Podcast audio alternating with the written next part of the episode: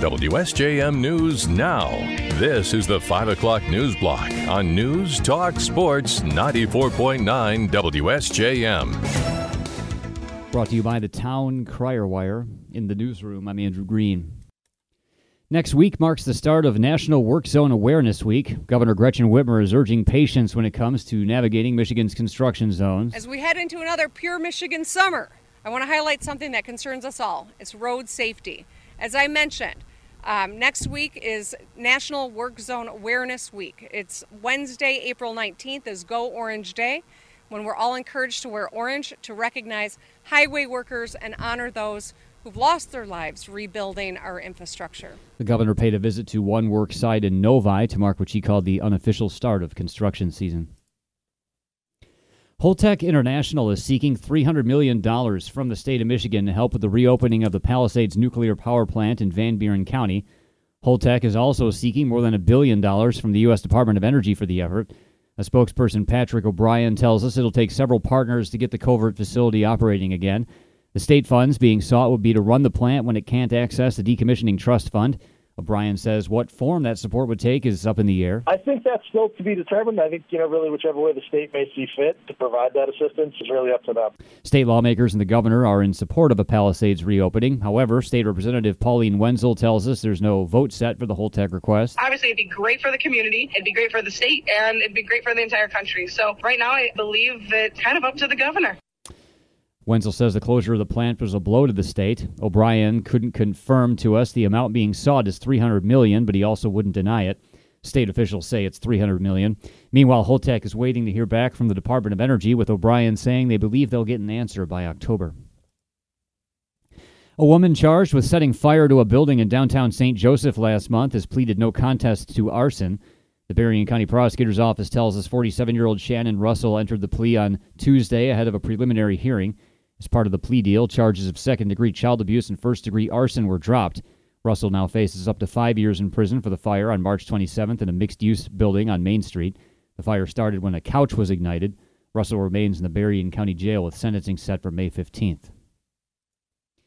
The Berrien County Health Department has seen an increase in sexually transmitted infections over the last four years.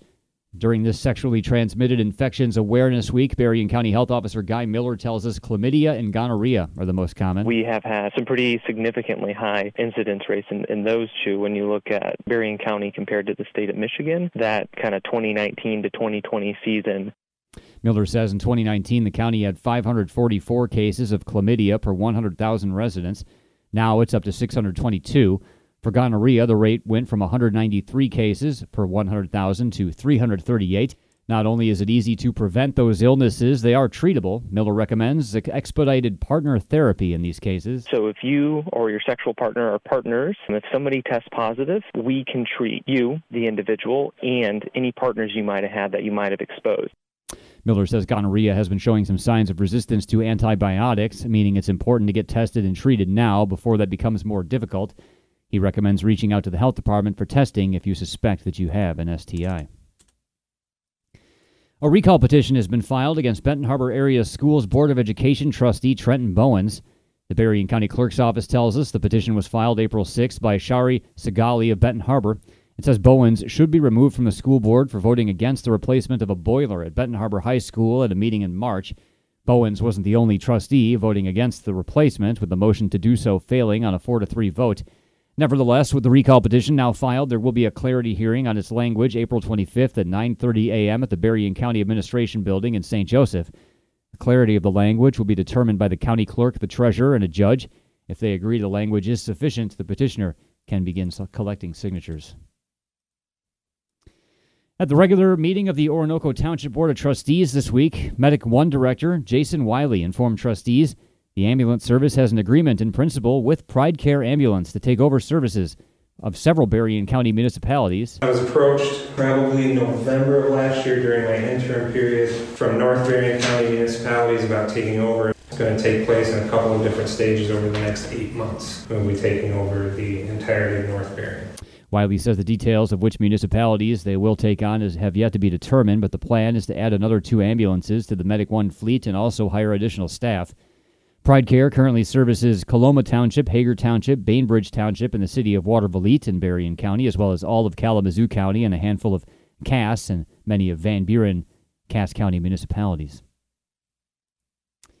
Lincoln Township officials are confident a resolution is coming to a disagreement with their counterparts in St. Joseph Township regarding the use of a sewer line. The St. Joe Township Board of Trustees this month expressed frustration over a 50 year old agreement that allows Lincoln Township to use the Maiden Lane sewer line owned by St. Joseph Township free of charge. They want Lincoln Township to start paying for the use of the line. Speaking to us uh, last night, Lincoln Township Supervisor Dick Stauffer said he's confident an agreement is near. There's not even any disagreement on the fact that we should be paying for the use of their sewer system, our share of the use of their system. The, the issue, the lawyering is all done. Where it gets confusing is to determine the annual expense due to the infiltration numbers, operation and maintenance that they incur. All of it has to be done on an annual basis. And to pull that information together is a difficult thing to do. The original agreement was for 30 years and has since had to be renewed periodically. Either township can terminate the agreement with two years' notice. In December of 2021, uh, St. Joe Township issued that two year notice of termination. St. Joseph Township manager Denise Cook issued a statement this month saying the termination of the agreement will proceed. However, Stauffer tells us he's confident a resolution will be worked out in time. And there will be plenty for Berrien County voters to decide next month, especially when it comes to schools. The May 2nd election will feature bond proposals on the ballot for several districts.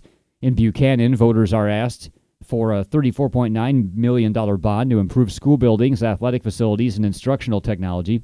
In Coloma, the ask is 28.2 million for remodeling, furnishings, and facilities and playground work. Watervliet Public Schools are asking for $29.9 million for additions to buildings, remodeling, and improvements to parking areas and driveways. Eau Claire Schools is seeking $16.7 million for a gym addition, remodeling, and instructional technology. And finally, Lakeshore Public Schools is asking voters to approve $19.9 million for remodeling, furnishings, and improvements to playgrounds and parking. Also on the ballot next month will be a handful of millage renewals around the county. WSJM News now continues with your Bloomberg report.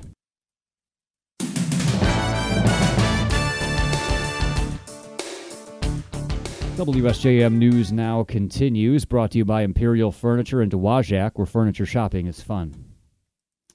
Around 2,000 Indiana residents are out of their homes as a fire from a plastics recycling plant continues to burn. More from ABC's Derek Dennis. The massive fire is still burning and sending huge plumes of toxic smoke into the air over the town of Richmond, about 60 miles east of Indianapolis. Residents in a half mile radius evacuated as the EPA monitors air quality. Spokesman Jason Sewell warning Everyone needs to keep in mind that smoke is harmful. Meantime, Richmond Mayor Dave Snow says the owner of the plastics recycling plant where the fire started had been cited for unsafe business practices and fire hazard conditions that went ignored. This person has been negligent and irresponsible, and it's led to putting a lot of people in danger. The fire expected to burn for days. Derek Dennis, ABC News. Commissioners in Memphis have voted to reinstate the second of two black Democrats kicked out of the Republican led Tennessee House.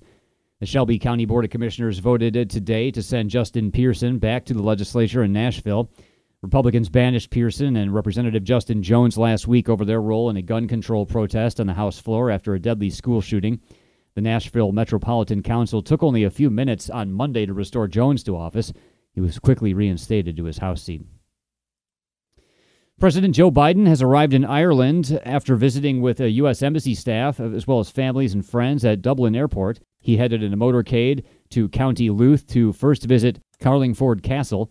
ABC's Karen Travers has the latest from Ireland. President Biden declared Carlingford Castle incredible as he toured the massive stone landmark built in the 1100s. The White House says the castle in County Louth would have been the last Irish landmark that the president's great great grandfather, Owen Finnegan, saw before he departed for New York. Finnegan, a shoemaker by trade, emigrated to the United States in 1849. Amid a steady rain, the president toured the castle and briefly spoke to reporters. Mr. President, how does it feel to be here, sir? Feels wonderful. Feels like I'm coming home. What do you think of the weather, Mr. President? It's fine. it's Ireland. Karen Travers, ABC News, Dublin. Frantic calls from witnesses reporting a mass shooting at a Louisville bank were released by police, including one from a woman who was on a virtual meeting and saw the shooter, as well as one from the man's mother who told a 911 operator her son currently, quote, has a gun and is heading toward the bank. The calls were released to Wednesday, hours before an interfaith vigil was scheduled to be held in downtown Louisville to remember the victims. The event at the Muhammad Ali Center is just a few blocks away from the Old National Bank, where the gunman killed five and injured eight others on Monday before police fatally shot him. With conflicting rulings on the validity of the decades old approval of the abortion drug mifepristone, new polling shows twice as many Americans think medication abortion should be legal in their state than those who want it banned. ABC's Dave Packer has more on how that breaks down. No surprise, the poll from Pew Research Center shows Democrats at 73% overwhelmingly say medication abortion should be legal in their state. Among Republicans, nearly half, 49%, say it should be illegal. But in the group likely most affected, adults under 30, two thirds support legal medication abortion. And among racial and ethnic groups, more than half of all white, black, and Asian respondents say it should be legal, with only Hispanic adults showing less than 50% support. Dave Packer, ABC News.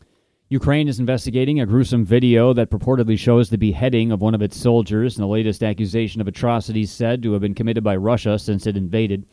The online video drew outrage from officials, including President Vladimir Zelensky, as well as international organizations.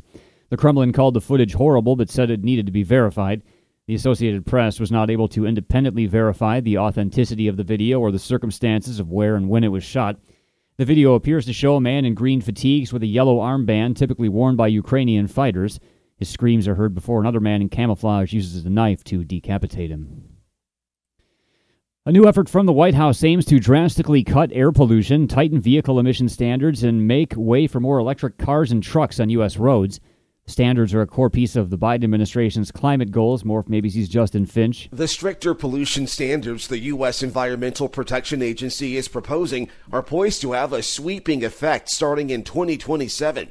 The Biden administration saying they would avoid nearly 10 billion tons of carbon dioxide emissions across the U.S., the equivalent of more than twice the nation's total CO2 emissions last year. Depending on automakers' compliance, the EPA projects nearly 70% of new light duty vehicle sales and almost half of new medium duty vehicle sales could be electric vehicles by 2032. Justin Finch, ABC News, Washington. And a wide range of classic songs from Madonna to Super Mario have been tapped for historic preservation. More from Jason Nathanson. Instantly recognizable to many, the theme to Super Mario Bros. is just one of the songs added to the National Recording Registry by the Library of Congress, which picks 25 recordings a year to preserve for all time based on their cultural and historical importance. Joining Mario, Madonna's 1984 album Like a Virgin, rock classics including John Lennon's Imagine and Led Zeppelin's Stairway to Heaven, the very first mariachi recordings from 1908, Mariah Carey's 1994 hit All I Want for Christmas Is You, and more. Jason Nathanson, ABC News, Hollywood. WSJM News now continues with your weather forecast.